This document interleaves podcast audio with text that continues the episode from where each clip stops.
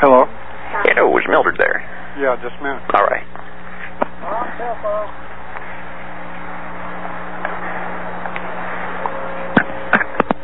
Hello? Hello, is this Mrs. Monday? Uh-huh.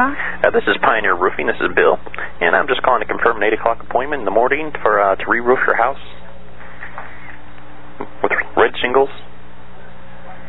For what? Th- th- This is Pioneer Roofing, and I just wanted to confirm an appoint- appointment tomorrow morning at eight o'clock in the morning, and we're going to reshingle your house. No, you're not. No, you're not. I just had a new roof on.